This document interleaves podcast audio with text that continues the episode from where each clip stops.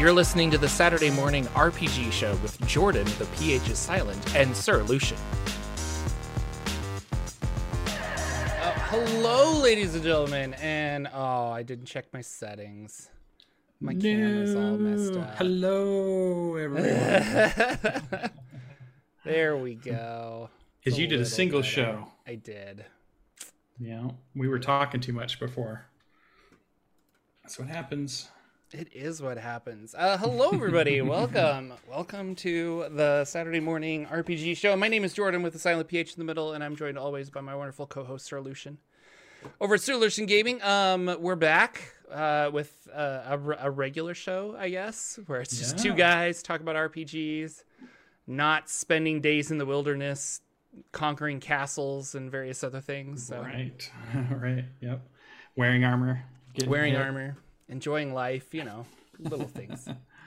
A little. Um, but yeah, how how was all of that? I mean, is that I guess that's what you did, or maybe you had something else last week. I forget. no, that was that's what we did, and uh, I feel like maybe last week. I don't know if it's true where you're living at the moment, but it felt like the last hurrah of summer, and I feel like uh, right after Sunday, like Monday after that, we had rain and cold, so it Mm. felt like fall hit pretty quick here in in the old Michigan North Woods. Uh, I don't know about where you're at. Did uh, has it has summer turned for you yet, or are you still enjoying the summer days?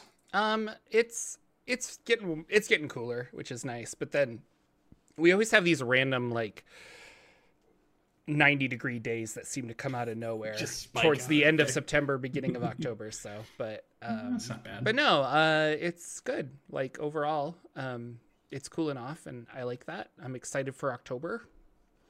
So. yeah. That's like my Halloween birthday month. up, That's uh, Halloween. It's just the best month of the year. It's not school yet for the kid. That's probably a couple years out yet, but that's a couple years out, yeah. So he's right. he will be turning four this year. It's crazy. There well, so it's getting close. yeah. Preschool. Uh, yeah. So welcome everybody. I'm excited to have you here. Uh, I have not. Well, we have a lot to talk about, I guess. Um, I was thinking about the news. I'm like, I'm not really sure what happened, but a lot of people started talking about the UA7 more in depth. And now that you're here, I guess we could talk Mhm. about it because we talked about it a little bit last week on the solo show. out. Yeah. Well, last week we talked about it on the solo show, and I was like, yeah, I think it's kind of like this. But then my feed has just been like, they ruined Counterspell, and I was like, I'm I'm part of the uh, Sly Flourish, Mike Shea uh, bandwagon on people that hated Counterspell since the very beginning because I never thought it was a good. Um, like I I'm fine with it being in the game. I think the ability to thwart a spellcaster is cool, but the Mhm. way it's handled in Dungeons and Dragons 5e is so annoying and frustrating on Yeah. both sides. If you're a DM counterspelling your player, your player's upset and frustrated, and vice versa. And it's like I don't. But then it's one of those spells where I felt players feel they have to take it because if they don't, then it's like, well, I'm literally just like hurting myself if I don't counter stuff. And I'm like, yeah, Yeah. I mean, in my game on Thursday, it stopped two fireballs from hitting me because Yeah. my party mages counterspelled the you know so there it was the victory but then you're right because it's that downer when you try to cast your spell and the dm says ah counterspell and you're just like no Yeah. but it's such a weird I, I wanted to bring it up too because have you in your games kept it as written even though i know we've discussed how much we don't like it or have you home ruled anything for your counterspell within any of your 5e games Um, I, I think. no, I think I played it as written. That's And how we've been playing it. We've been playing it as written. Yeah. Hated it, you know, or complain about it, but we're like, eh, that's the rule. We're going with it. Yeah. So But that's kind of how I felt one. about a lot of stuff in my early careers of that. And I was trying to think if anybody played a wizard. With Josh, think- right? Well, I played a wizard, but I specifically didn't take counterspell because I hate it.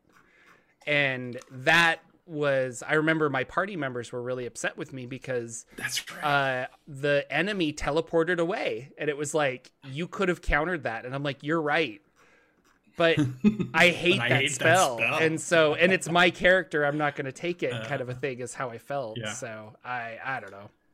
I have Um, played a wizard in um, Tomb of Annihilation campaign where Danimal was running our, our Australian dungeon master from Down Under, and Mhm. then also in um, this game we have quite a few in the Dungeon of the Mad Mage. We have a, a gnome who can counterspell, and now we have another character who died and made a new character, and I think he can counterspell now too.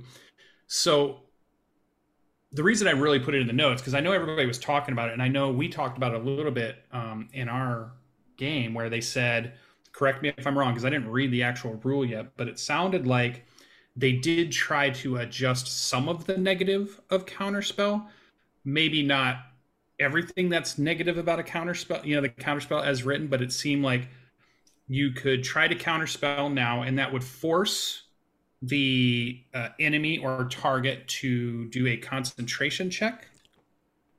And then if they passed, spell goes off. If they fail, spell is doesn't go off, but they do get to keep their spell slot. Yeah. But they do lose the action or the bonus action or the reaction. you like interrupted is really what he Yeah. came out and said. So uh, we can look at it really quick. So the original spell is third level and it's a reaction.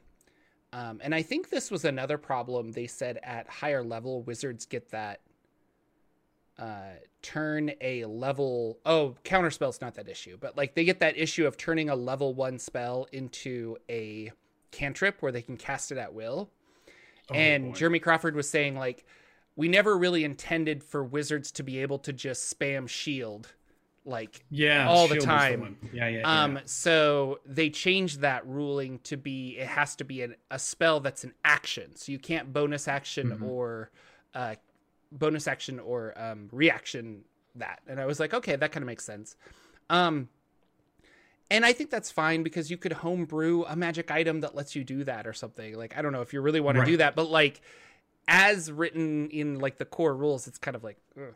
so. The original counterspell is a reaction sixty feet. Um, the components are just somatic, which I think is frustrating because you can't. You they can cast it while silenced. They can cast Mhm. it while. Uh, oh, they don't need any material components. And but they have to see you. They can't be blinded, right? They can't be obscured. You have to see them, be yeah. to See it. so, well, it says you attempt to interrupt a creature in the process of casting a spell. If the creature is casting a spell of third level or lower, its spell fails and has no effect. If it is casting a spell of fourth level or higher, you make an ability check using your spell casting ability, and the DC equals mm-hmm. 10 plus the spell's level. On a success, the creature's spell fails and has no effect. So, uh, yeah, it doesn't say anything about seeing. It just I says thought that was part of it somehow. I thought it was too. That's kind of interesting. I know So that's you could play hear, and you're like, ah, you're within 60 feet. I'm going to counter it. Um, Mhm. Which maybe makes sense because I always envision counterspell as like you're trying to undo, like magically what they're doing, and so you're creating like an opposite harmonic that's neutralizing it. Is what I always kind of thought of Mhm. it. So the original counterspell I don't like because if it's third level or lower, it just works, and it's like, well, that that stinks. So you're incentivizing the DM and the player now to have a mind game with each other that isn't fun. And it's this bluffing back and forth. And maybe that is fun for other people. I should say that. Like, it's just not fun for Mhm. me. And so you have to start with, like, well, uh, he's going to cast a spell. And then the player is like, well, what spell? And I'm like, I don't, you don't know. It's like, well, can I make a, make a, a arcana check? And I'm like, you can, but you use your reaction then. And then you can't cast a spell you know and that's from xanathar's guide. Like i'm not making that up. Like you can determine what type of spell is being cast by using your reaction to make an arcana check. So where it's halting the game. It's causing like roll after roll after level thing after this. And then at the end uh he's you just shout out he's he's casting fireball. And then the other bard with counterspell counters it. And so i don't know. Then, if it's not, you make a spell check. So Mhm. the so if I'm casting a fifth level spell, Fifth it's level, ten yeah. plus five. But do you know how easy it is to roll over a fifteen, even for like a level three wizard? Like Yeah. so easy. And so, um, I don't know. I feel like it needs to be like a lot higher to to Yeah. actually be beneficial. And then on the plus side, what do you want to counter? You want to counter the big big spells. And so that's what you want to do. Well, I think it's like six, seven, eight, and nine. You have one spell slot, and Mhm. if you lose your one ability, and so I always I always pictured it as uh, let's replace it with something that um, like a fighter or a monk has or something. And so Mhm. uh, I think I think the example I used a long time ago was like was like I I hit with my fighter and then I action surge. Oh, I counter that. Well, what do you mean? Well, yeah, you just don't get to do it now. I countered it. I used this. I used I used my reaction to take your entire action away. Uh, do I get a roll or save for anything? No, you don't. It's all I just do it, and I I think And that's what I it's parry, right? always hated about it. Well, parry is Yeah, yeah, like is parry's You like shield, me. I parry you. Oh! but parry is kind of like shield, where it's like does a 15 hit, and you're like ooh, okay, I parry, and now we know that their reaction is gone, and Mhm. other people can go in and attack and stuff. Like if if it's my turn and you use your reaction to prevent me from uh, attacking, um, then all of a sudden I have to wait an entire turn in order to try again. Oh, look, that player has their reaction back again. So he could just counter my spell or counter my action surge or something. Yeah. Like shield and parry is reactionary to being attacked. Uh counter spell should be like I negate the effects of the spell on me, but not on everybody else. You know? Like that's how I always felt it should work. Uh but it doesn't work like that. So the new one Mhm. is level three, blah blah blah. Uh, it says reaction which you can take when you see a creature. which you can take. Oh, it does say when you see a creature. Okay, sorry, it does say that. There was a little asterisk at the bottom of the original spell, so it does. Right. You have to be able to see them. They So- must have added it. Yeah. So, uh, reaction you could take when you see a creature within 60 feet of you.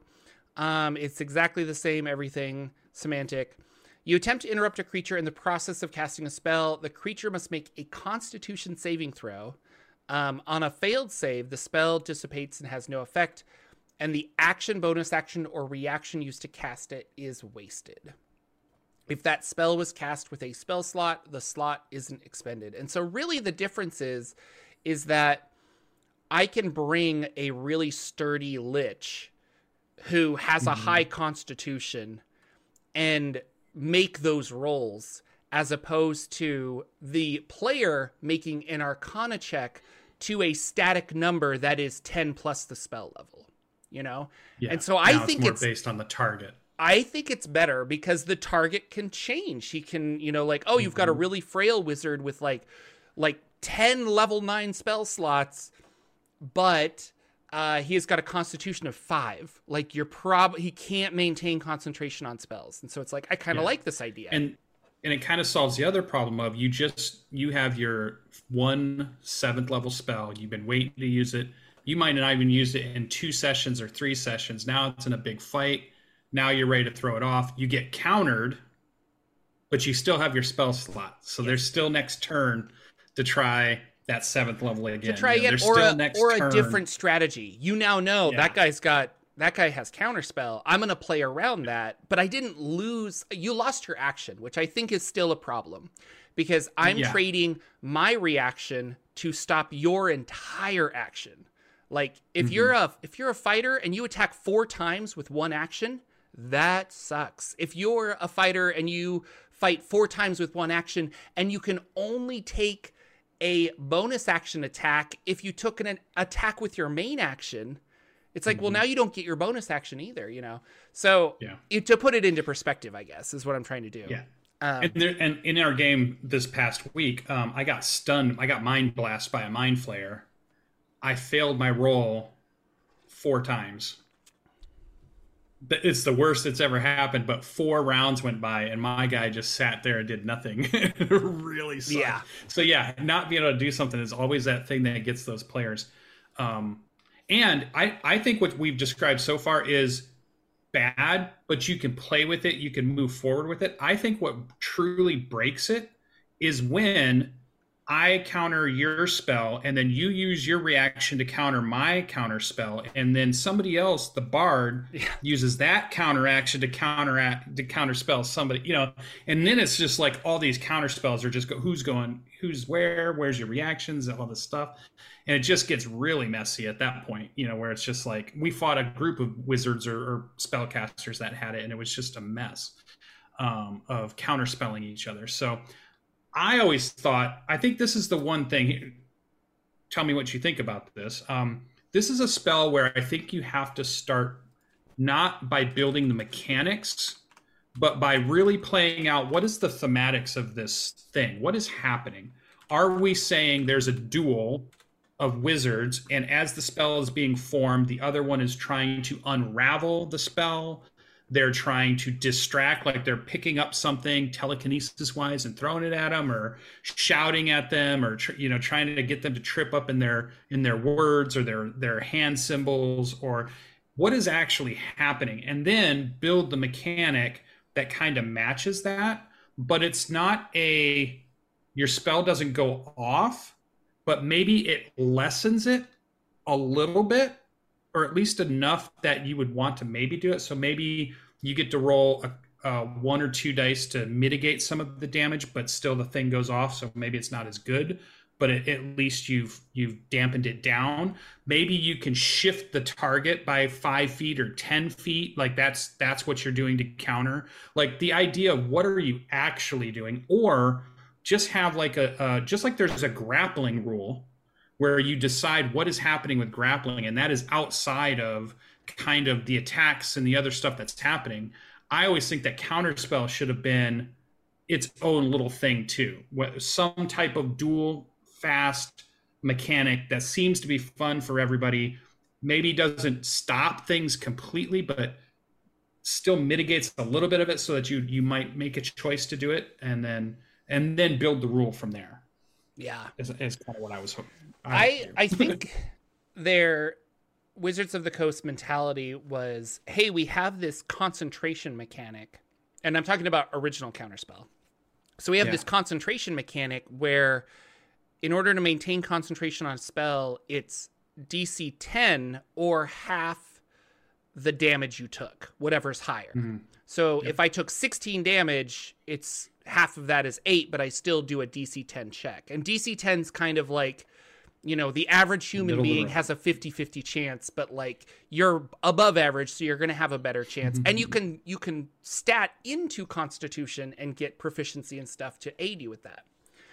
So they were like oh well if it's like concentration um then we'll just add the the spell number like oh it's a fifth level spell it'll be 10 plus 5 that's kind of like the equivalent of taking half the damage but the thing is, is it's not at all. Yeah. like especially when you can take like 45 damage sometimes from things.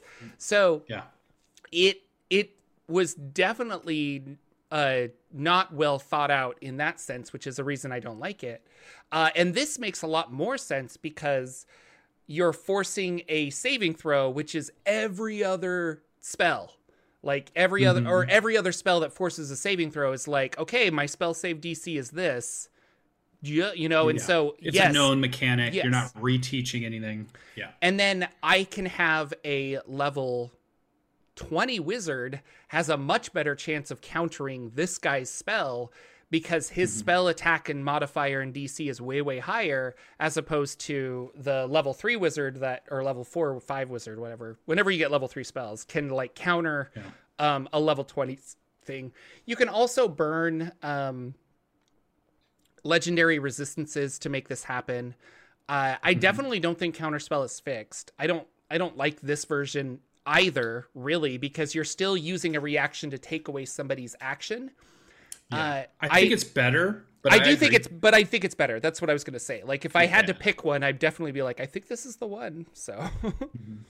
and what made me think of the changing and like I was thinking about maybe home home ruling it um, for my campaigns too because I have uh, gloves of snaring um, in the character I'm playing right now, and there was a kind of a cool instance where a ballista bolt gets shot at him. Obviously, it had a bunch of damage on it.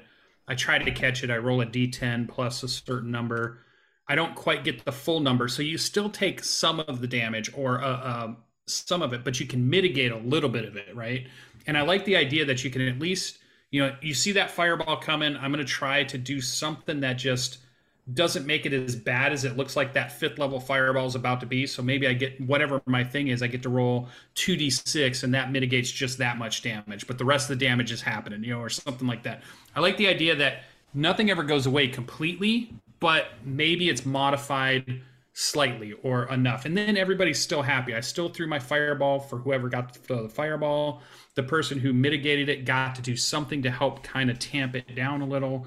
And then the battle still cinematically still seems to work that way and, and feels good that there are two wizards dueling each other and trying to hamper the effects of the magical abilities that are being thrown around while there's this big scrum of fighters and rangers and rogues and mm. jumping on minions and you know all that stuff's happening in the center with these big spells are flying around so i think it's interesting i think um, it's definitely one that they they should probably address again, really. I don't know if you know these two it almost probably should be a spell. I still think it should be like a mechanic, like you're entering into a, a duel of some sort. But I don't know what what action you would use to do that. Yeah. Reaction never seems to be the equal of action.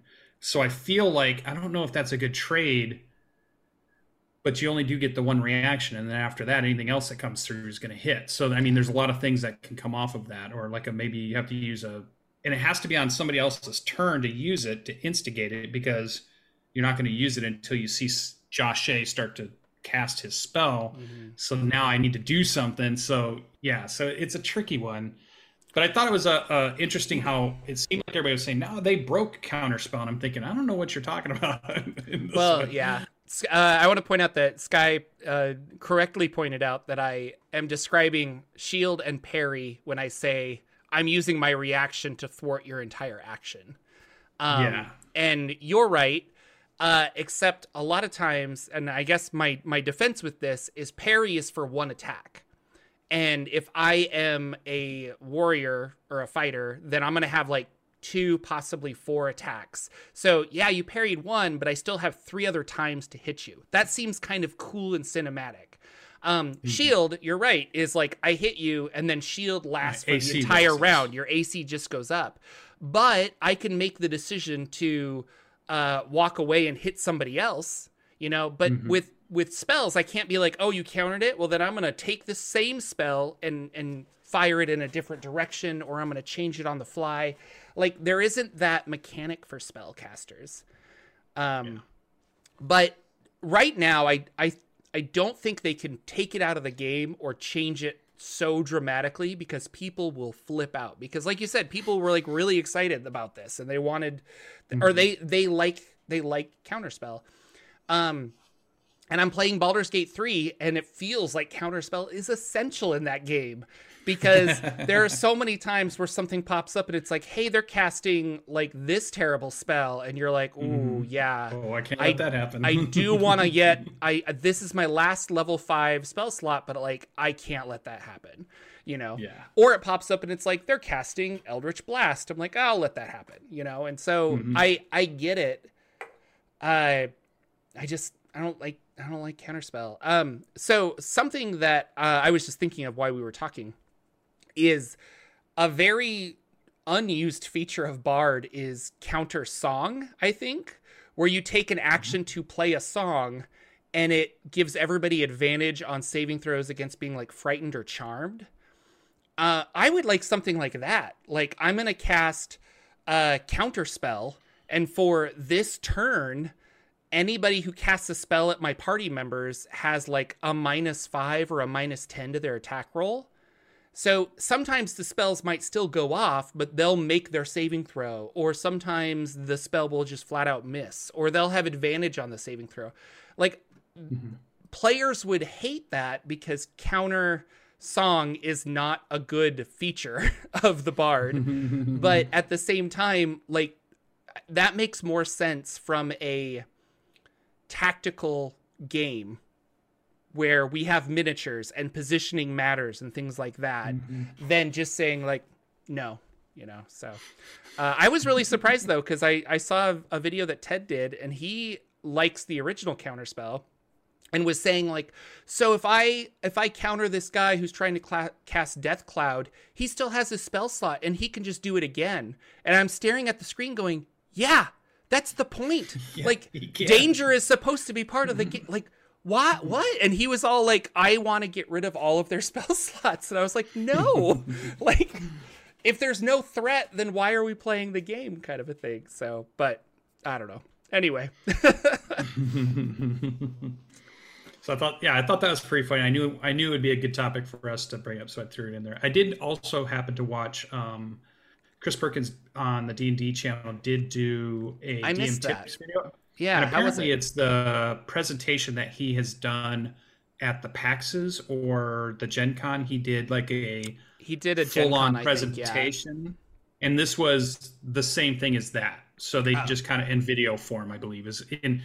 It might have been slightly different, but I think he ran it as if like he was at the Gen Con thing. Yeah. So I think if anybody wanted to see that or they missed it from Gen Con, it was pretty good. I think it's the stuff that we've normally heard from Chris Perkins in in the D and D crowd as far as DM tips, all things that I you know seem perfectly great, mm-hmm. and things that we've even said or, or, have mentioned or have learned ourselves.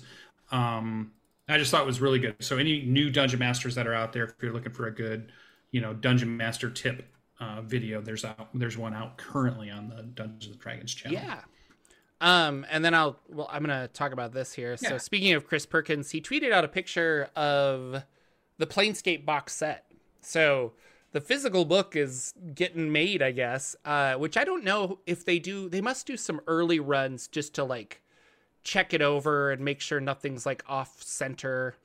Uh, and I, I imagine it's something like that, but uh, I don't know. I'm excited for Planescape, so I think that could be a lot of fun. And I then it's all that you want because I know that Spelljammer there was a lot of excitement about it, but then you got it, it didn't have the thing that you wanted. I'm hoping Planescape does have the thing that you wanted, so you can be excited about it, yeah. and then when you get it, you are excited about yeah. it. you know, you know what I learned about Planescape that made me kind of sad and doesn't make any sense to me is Uh-oh. Wizards of the Coast as for hype for play or for Spelljammer. Sorry, this is about Spelljammer for hype for Spelljammer, they released a really good one to three adventure, one to five adventure that basically got you into space to then play the Spelljammer adventure, which was like five to 12 or whatever. Mm-hmm. Um, but th- you can no longer get that one to five adventure like even though it's free on d&d beyond and i went in and i claimed it i have it. But like i've sent the link out to other people and i'm like no you should grab this. It's a really good intro adventure. And they're like well that that link is expired. I can't do it anymore. And i'm like what do you mean expired? And it it literally they have blocked the free content that they were giving away. And oh, and i'm like i, I don't why. understand why. Like and it was good. Like it was mm-hmm. it was good. I don't it involved hmm. the Neogi and all these cool things. And so there's things like just like scratch my head. I'm like, what are you doing as a company? Like, what is wrong with you guys? And who knows? Yeah. Maybe there was like some weirdness between uh, D&D Beyond fandom and D&D Beyond Wizards of the Coast, but like it was still a Wizards of the Coast thing that they put up for free. I think they they would own it and they could still sell it or give it away um, or at least put it up for like a dollar or something. Like I don't know. We should tweet to Chris Perkins or, or Jeremy Crawford and just say, "Hey, how come I can't get this?" Yeah. And see if they respond. I don't like if Everybody I was in the, in the show. if I was the the person that wrote that, and it was like, "Yeah, yeah I want you to check out my," oh, you can't now. Like, I don't know. And there's no PDF to get of it, so like I can't save it and send it to my friend or something like that. And like piracy aside, I'm not advocating piracy, but like it just it feels weird that it was this free thing that I can no longer get. right. And I don't yeah, I don't know weird. why it's there. So uh but much like Spelljammer, um after reading through that I was like, wow, I really don't like this. I really don't like this and I kind of the reason I was upset is I didn't have a, pl- a way to make planets and I didn't have a way to make solar systems. Uh, and then the ship mechanics were really like fuzzy. Uh, in hindsight, I went back and like took the AD&D ship mechanics and kind of 5e-ified them. And I was like, oh, I could mm-hmm. do this. And then all of the planet generation stuff is also in the 2e stuff, which could apply. So really for Spelljammer, I just needed some fun monsters. And I got a monster book, but like it Yeah. it was its least popular. I feel like I would steal that the that crash and burn for Spelljammer. like, like really hard. Yeah. So yeah. Uh, That's a shame too, because I was I was super excited for it. Um, and I I still want to play. I mean, we've kind of dabbled with Dungeon the Mad Mage.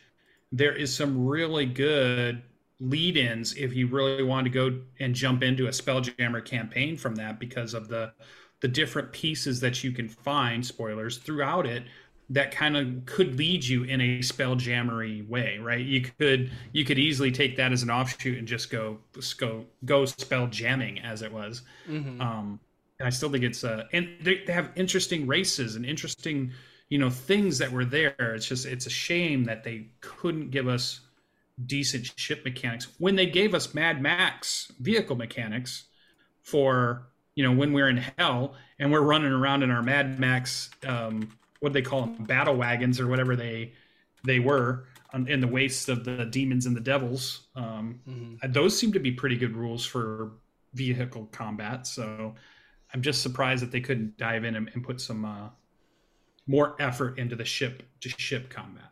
So, well, unless they just didn't was going to happen.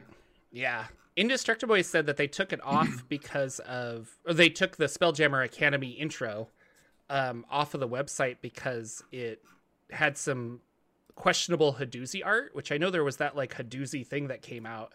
Um, but then in my mind, I'm like, take it's a website, remove the art, update it to Yeah, something else. Like a it's a one. website. This was never printed. yeah there's Like- 8 million fans that'll draw you a new art piece Like I don't I just don't get it. So, and I don't know why this wasn't like bundled as like a a cheap kind of like printed and then slid in with the Spelljammer. Um, other than they want you to use D and D Beyond, but like, why wasn't this part of the Spelljammer box set? So Yeah, I don't mind a good D and D Beyond tie-in if if they're hoping to promote that. But if that's why you make it free and that's why you get people to come there, and that's part of that's the marketing ploy, right? Hey, it's free. They'll come here. Maybe they'll stay and get something else.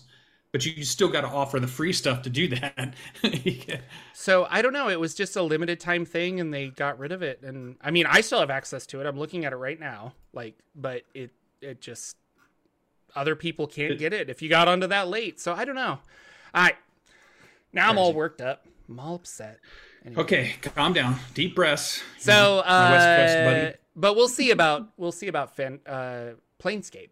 Um, Yeah. I I really think that, and maybe I talked about this on my on the solo show, but like Wizards of the Coast is Hasbro in general banks on nostalgia, and I'm getting more excited for like new properties where people are like really excited about like I made this new Yeah. thing. We mentioned know? this in our last show. Um, yeah, where that- I was there. There you go. That's Two what I'm thinking of then. ago. So Yeah, yeah, yeah. uh, and it's like I made this new campaign setting, and it's so cool. Like Dolmenwood, I'm very excited about Dolmenwood because it's like he's been working on it forever, and he loves it, and you can see the passion in it, as opposed Mm-hmm. to somebody being handed Planescape, and they're like, "Make it again," and you're like, "Okay, I can," you know, and maybe they have fond memories of Planescape, but like they're not that Yeah. enthused about it. You know, it's not their baby, so who knows? So, Yeah, and and I think it's because one, they're getting the mandate to do that, right? and two, it's almost like they're not given permission to add to the canon. They're only given permission to rework the canon that was already there, and I think that's the problem.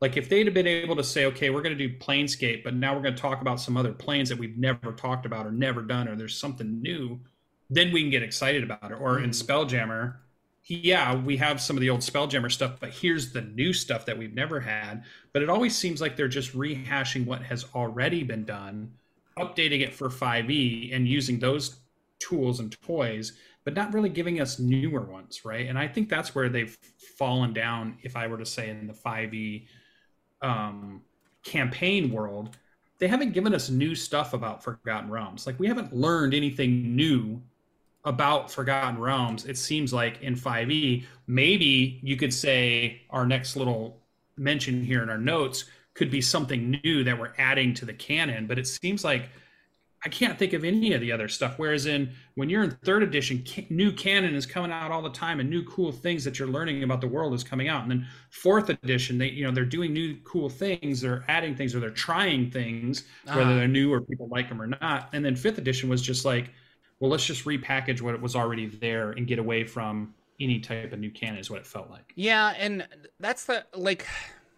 This is a whole bag of worms, but like new canon Sure. is difficult uh because people are familiar with with I really think Eberron did it right as a campaign setting where every Mhm. game starts 2 years after the last war ended.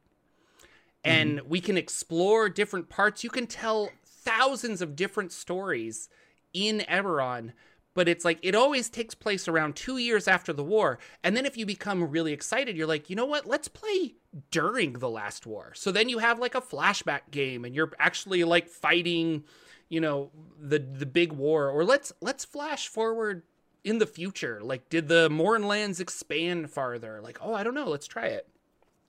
So that works because we all have a same kind of basis to go off Mhm. of. And the idea of the living Greyhawk or living Forgotten Realms is a really cool idea. Don't get me wrong. And it can have novel tie ins and all this other stuff, but it makes it confusing as all get out. And so that is why Wizards is saying, like, we want the Forgotten Realms to kind of just be like I- what is the word? I don't know, like Marvel or something where where there are all these different stories that take place in different time periods, but really it's all kind of like modern day New York, you know, and and you mm-hmm. just kind of enjoy it. So with that and the movie coming out and 5e in general, they've never put a date on a lot of things because they kind of just want it to be like, well, all this bad stuff is happening.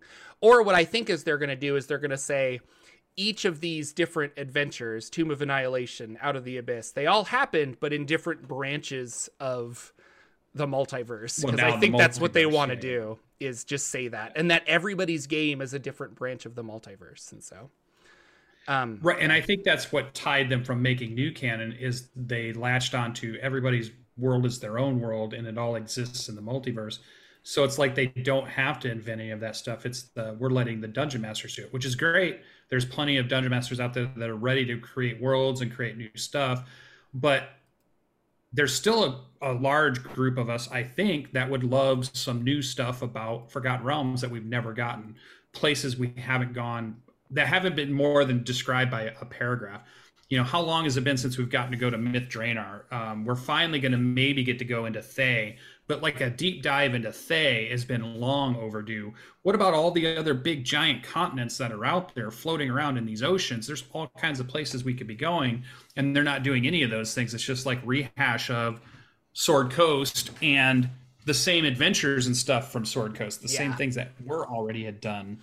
You know, because they know that the the iconic Waterdeep, Baldur's Gate, Neverwinter, they want those to stand out, and those only stand out if you force people to go there all the time. but I agree. I was very surprised that they went to Chult. Like that blew me away because I was. It's not that far away, but it was like far enough away and dinosaur-y enough that I'm like, wait, what?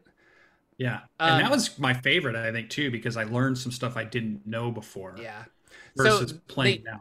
they definitely can expand on the lore and and make it a living forgotten realms and who knows? Maybe with sixth edition we'll get another like hey it's 100 years in the future. This is all the stuff that happened in 5e now we're going to have the new 5.1e and it'll be 100 years in the future. And who knows? That's a lot easier to um, understand. Uh, like here are the adventures that happened for 5e as opposed to a living forgotten realms that every six months i need to be like okay who won what? How did this play? Like i i like the idea of a living world uh, but intro for, as an intro world which the forgotten realms is an intro campaign setting for Dungeons and Dragons, it does not make sense to make it that complicated, you know? Yeah. So, Phandelver forever, over and over again. That's all we'll play. Um, Phandelver Below is out September 19th, which will be exciting.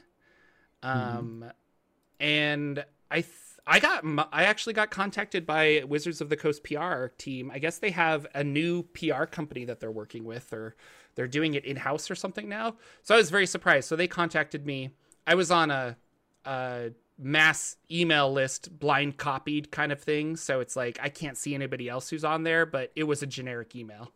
Um, but sure. it said like, "Hey, uh, we want to send you a copy," and I was like, "I'll take your copy." So I guess they're gonna mail me um, a physical copy, which will be cool. Nice. Uh, so I don't know. I thought this might... one's interesting too because like this is the we we find out about the obelisks, which I really think is an is an interesting thing. Yeah. So it's on D and D Beyond. I went and casually read through it.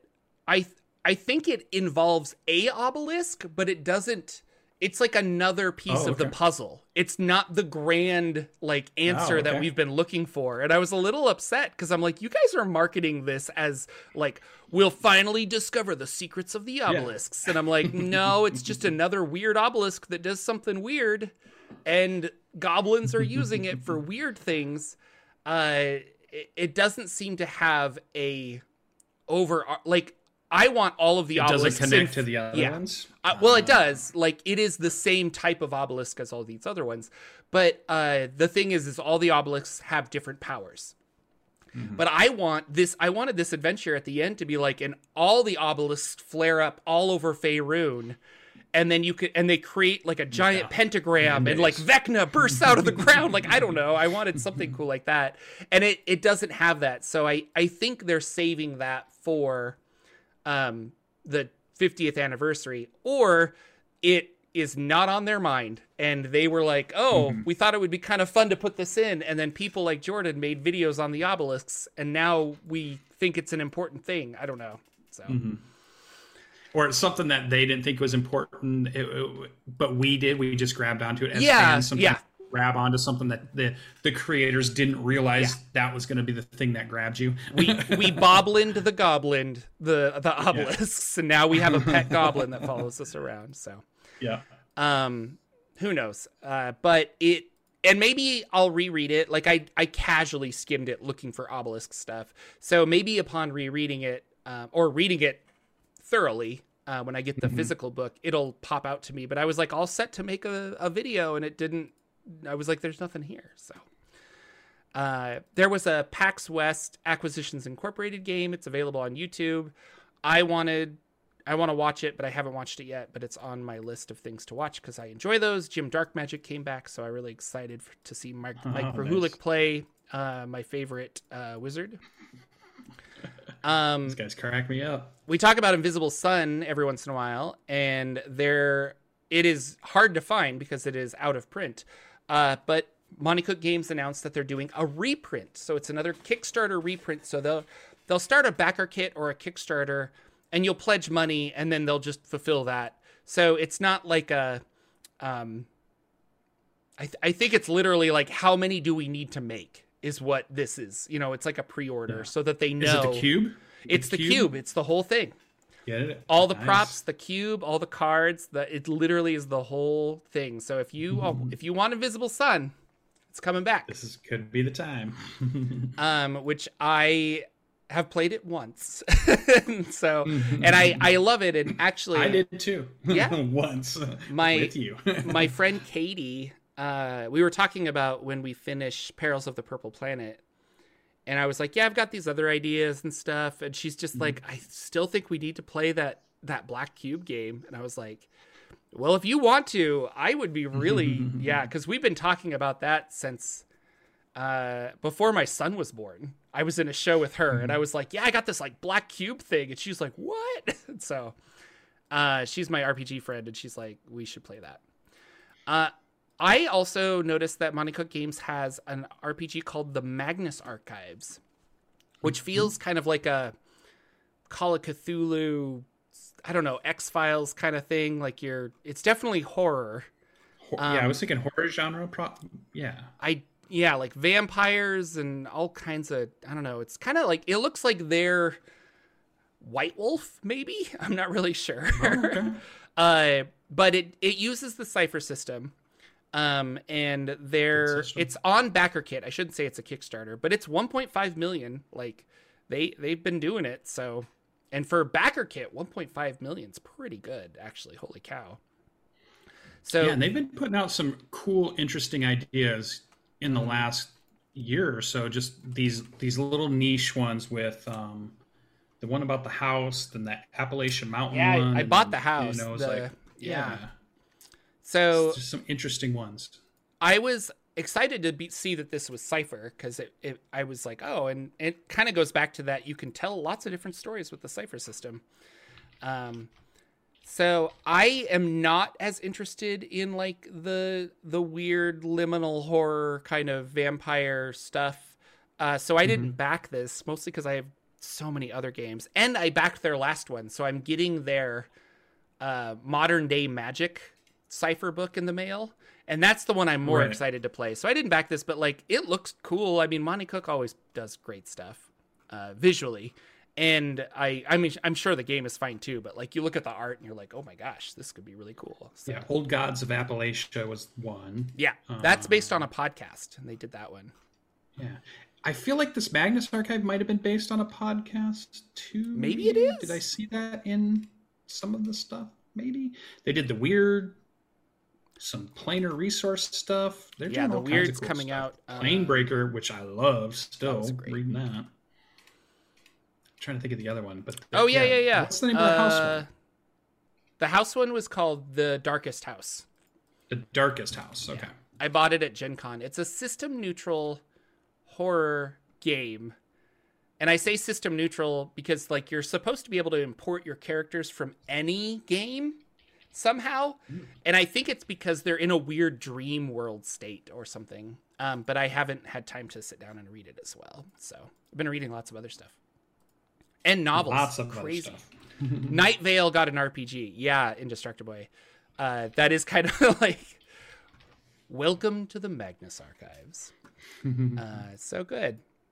Um, yeah, and then I guess we have like ten minutes to kind of talk about games. So, uh, Sounds like you've been doing some cool stuff. yeah, well, we played our Perils of the Purple Planet game for DCC. Uh, and we're kind of coming towards the end of it. They are level six now. And it's like the highest DC. Oh, getting a phone call. We're getting, uh, they're the highest level that they could be. Uh, or not could be, because 10 is the highest. Sorry. Got distracted by my phone call. Um, but they uh, are level six now. We ended the session with being level six. I told them, I'm like, we're kind of at the end game. You guys know where you need to go. We can kind of finish out the game. And then I have a level six DCC module that I want to run as like, this is the capstone to Perils of the Purple Planet, which the whole point of Perils of the Purple Planet is they're trying to escape the Purple Planet. When they finally escape, I think I'm going to cross it with this module, which I think is uh, something about the Chaos Lords, and it's a level six module where you're like on a random planet. So I think they like teleported, but they got to the wrong location, and they have to like finish this last adventure, and then we'll call it there. And we'll see what everybody wants to play, but they're they're leaning towards Invisible Sun, which I think would be a lot of fun. Um, my uh, Planegea six episode Planegea game was supposed to start today, but one of my players was in uh, California for Disneyland, so we decided to hold off. I only have I only have like four players. I was like, we'll just hold off. It'll be fun. Are you running any the adventure from inside the book, or is this just one that you kind of put together? I put it on- together. Yeah, I, I read the book cover to cover. I'm like, I like these factions as the evil monster. I'm gonna do this. I had I was reading another book about uh like parasites, and I was like, I want there to be like mind controlling parasites. And then Baldur's Gate 3 came out, and I'm like, well, now I'm just ripping off Baldur's Gate 3 because of the Right. tadpoles and stuff. But uh, not really. Uh, but um, I think my players, if they have played Baldur's Gate 3, will be like, oh yeah. Um, but no, it's just like I have I've I got it all worked out. It's going to be a lot of fun. Um, you know, with wiggle room for them to go not so they're not railroaded, but like there's a clear like you, the adventure is this. So what clan did you pick? They get to choose from any of the three in the the the great wild in the center. So the oh, okay. lion, the bear, or the ape. Um, and then the idea is that all of the clans have come together to be like, we have this problem. We need to go figure out what's going on with it. Yeah. Um, we're going to send you to the Great Abyss south because that is where these monsters are creeping up. It's pretty simple. They're they're level three. Um, I just wanted to play in that ah, world. Uh, so, so they've bad. lived in that world. Okay, okay is the idea? Yeah, they're they're not transplanted. They are um, from. Yeah. How do you start that session? Because to me, every every session like that should start where they're in the dark and they just see the glow on the horizon. And they st- you know they they start making their way to there. So they get that visual of the giant bonfire yeah. of night that that gets ha- i mean that that has to be a scene in the first episode or first session well, I, of the think, game to set everything. Yeah, i think just the safety of it. Like yeah. the fire is here and it's like illuminating your whole thing. And then you turn and you just see all of the monster's eyes who are too scared to get close to the fire but want to come eat you and I, I think that visual of like safety you know fire da- fire danger ah but like safety versus we have i can't even tell what's out there you know yeah so. and they're building it as big as they can all through the night they're constantly yeah. building it like there's like just throwing in those little oh you're talking to this person but while you're doing that you see another person carrying big chunks of more wood to throw on the money. You know, it's just like and just every day is like we need to go collect enough wood to survive the night, kind of a thing. On top of like yeah. food, there's a whole there's a whole game on. of like foraging and getting food and yeah. stuff, and so uh, so good. They did a really good job with that campaign setting. It's so good. Um, very good. Have a have a junk collecting space merchant in a rickety spaceship land on the purple planet and offer to carry the PCs to the next planet. Okay, I'll I'll think about that, Sky. I like that idea. I I should throw in like a Star Wars reference or something, like an old an old speeder bike falls from the sky. There you go. But we've been having a lot of fun with Purple Planet. There's uh uh, li- uh yeah, literally the last game uh, or a while ago they found um Sortak the Destroyer, who was a mummy that had a robotic eye and two robotic arms. And mm-hmm. when they killed him, the eye and the arms were left.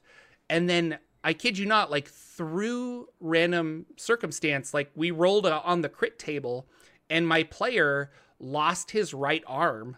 And so he nice. grafted the arm on because it was like it wanted to attach itself. And so now he's got like a cool lightsaber hand arm Mm-hmm. And then he voluntarily decided to cut off his other arm because he's like, well, I got to know what the other one does. One. and so he did that. He lost his eye in battle too. So uh, the the amount of like the random roll tables have influenced mm-hmm. the game is really high, but it's for the better. It's been a lot of fun.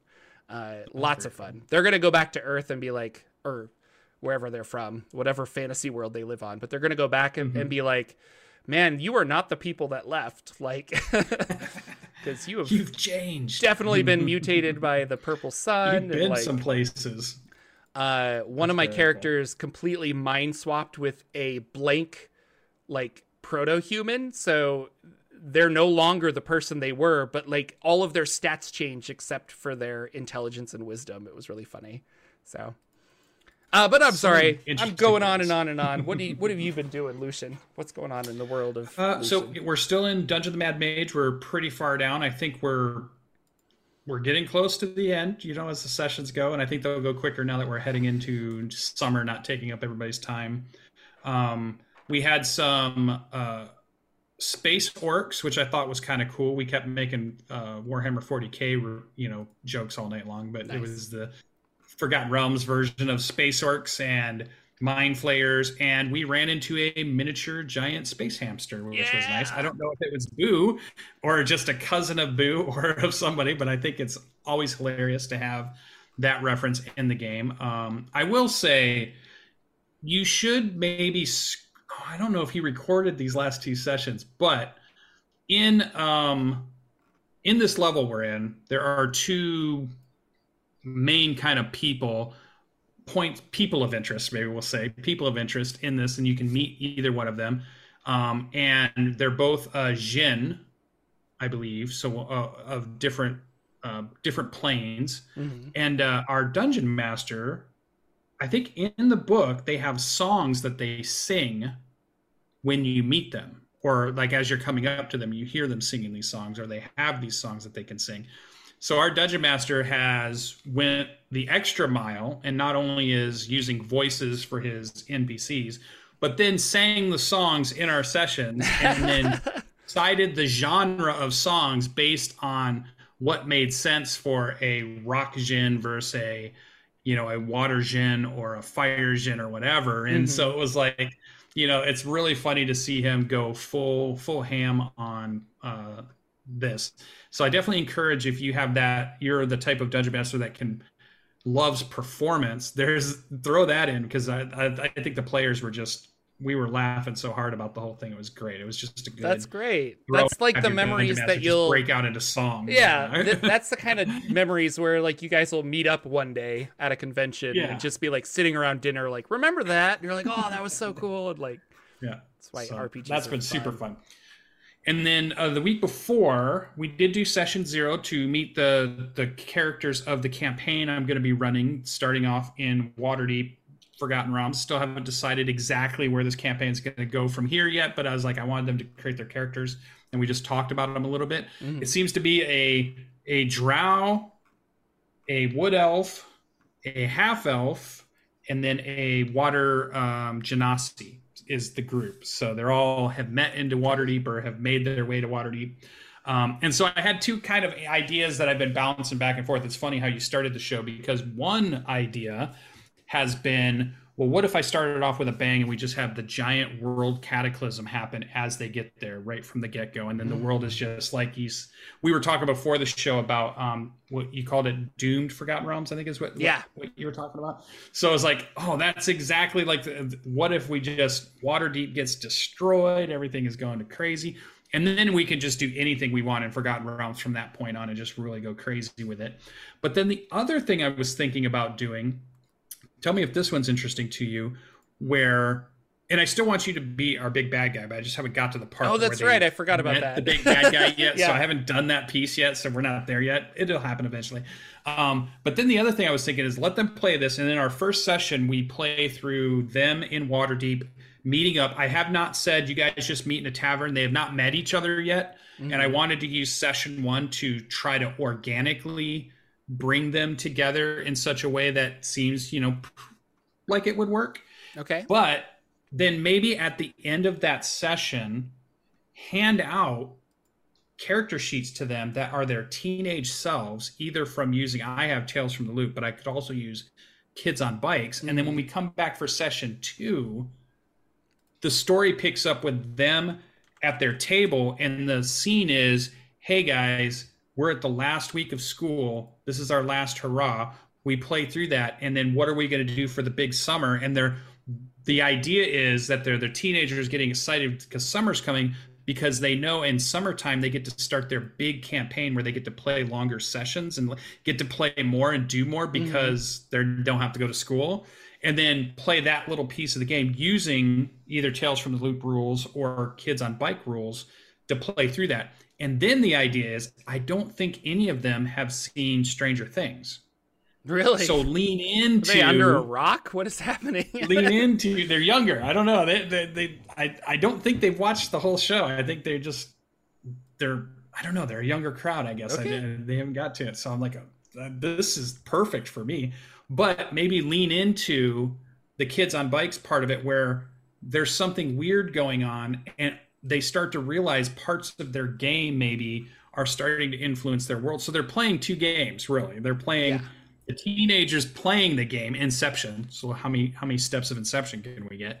But they also get to play Dungeons Dragons 5e, really fun. But we can play, and we don't have to do it all the time. But it's like we can pull out every now and then and just say, "Hey, hey guys, pull out your kids on bikes character sheets because we're flashing into oh, this is going on and this new thing's happening." But there's something strange about the neighbors, like the, the lights are flashing or something's going on Mhm. and then just as like a breather or a break to what's going on in the 5e campaign we could play this teenagers. There's something weird in your house. And the other thing that I think would work with this group is they're all friends and they all went to school together. They went to the same high school. They all lived in the mm-hmm. same town. They all lived in this small Michigan town. That's how they know each other. I'm the kind of the outsider as the dungeon master, and and I didn't know them when they were you know at this age. So I, I just thought that'd be kind of an interesting way to draw this group of players together. Um, what do you think of that? I like it. I mean, I like I like games that cross like system wise. I think that's kind of fun. Cross like I I still think that there would be a cool there's a there's a game out there where I like the idea of using something like Kids on Bikes where you're just people and then transitioning into either mechs or the Matrix where it's like mm-hmm. now we're going to log in and now I have superhuman abilities but only in this setting.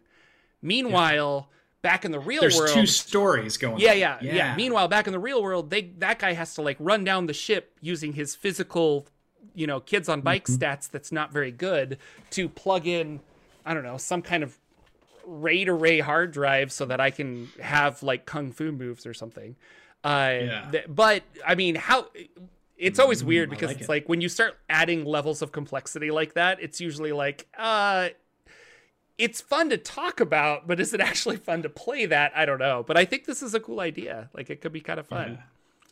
So those are the two ways I'm going, and then um because um, I still haven't centered on exactly where I want this campaign to go. They've just said they want to play a 5e uh, Dungeons and Dragons game. They're excited about their characters. I think I've kept it pretty secret enough that they just don't know what's about to happen. Mm. Um, they've not played very. They played a couple of uh, published adventures in the past, but they haven't done a lot of Dungeons and Dragons. They haven't done a lot of 5e um, or Dungeons and Dragons in general. So I think I have, you know, I can really pick from anything. I was looking at the other thing I had thought about. I pulled out my um, essentials, the the other one they did, the essentials kit that was like the starter kit, and I think it has the Icespire Dragon adventure storyline in it. Oh yeah, yeah which also does kind of get in the Phandelver area. So another Phandelver spot, but it was the one they redid as a box set, um, as like a, a, newer box set. So I thought that's the other one I could run if I just wanted to run something that was published. Well, if you get Phandelver and below, it includes the original Phandelver game.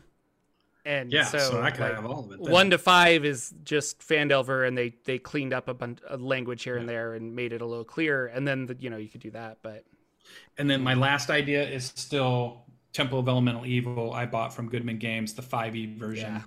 I have sitting right there. I just didn't know if I wanted to dive into. I'm I'm in Dungeon of the Mad Mage. Do I want to run a a mega dungeon that nobody ever finishes? Mega dungeon. Yeah. yeah. Do I want to dive right back in? Yeah. I don't know yet. So it's iconic, That's but it's like uh, it's not I don't I want I, to do it. I, I, don't know if now's the time. Yeah, I don't. I think the joke is that nobody actually finished the right. Temple of Elemental Evil like ever, and yeah. that's one of no, the reasons it's it. iconic because it was just like what. So who knows? Yeah. And then other than that, Starfield has uh, consumed my last week or two, like Baldur's Gate has consumed many others, yeah. which I'm still going to have.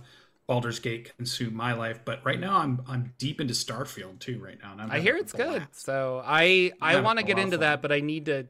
I probably need to. I need to finish Baldur's Gate three, which I'm close to, and then I gotta replay it. I have like a whole nother thing where I'm like, I gotta yeah. replay this and go on a different like play style and see what changes. I recommend have a palate cleanser of some sort where you play another style of game or different game before you jump back into Starfield because I think it's it's just like Baldur's Gate in that it's an RPG adventure and there's a lot of stuff and story and stuff going on. I don't know if you want to do two of those games right back to back with all. Oh, with Starfield, know, yeah. Because you'll want to play. I'm I'm already thinking I want to go back through Starfield and do different decisions and different things.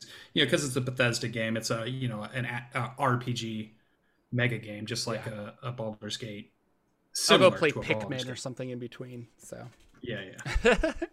Uh, awesome. Well, that's our show, ladies and gentlemen. Thank you so much for watching and for subscribing and sharing. The best way you can help this podcast is by sharing it with friends, and you can do that yeah. by going to uh oh, what's the website? Uh, the podcast is now on uh jorphdan.substack.com, I think. Substack.com. Yeah. So you can go to jorphdan.substack.com. Last week episode is not there because I didn't edit it. and put it up there. But I will now that I have this episode and last week's episode to do. um, so definitely uh, check it out. Subscribe there. Uh, Patreon, you know, YouTube channel. I'm hoping to get more YouTube videos done. I've been writing a lot of stuff, but uh, I've also just been taking a lot of like Jordan time, kind of just like trying to get feel better and, and do better and write things yeah. like that. So, um, good time we, for that. Yeah. Uh, we will be back next week with another episode. And until then, take care, everybody. Thanks so much.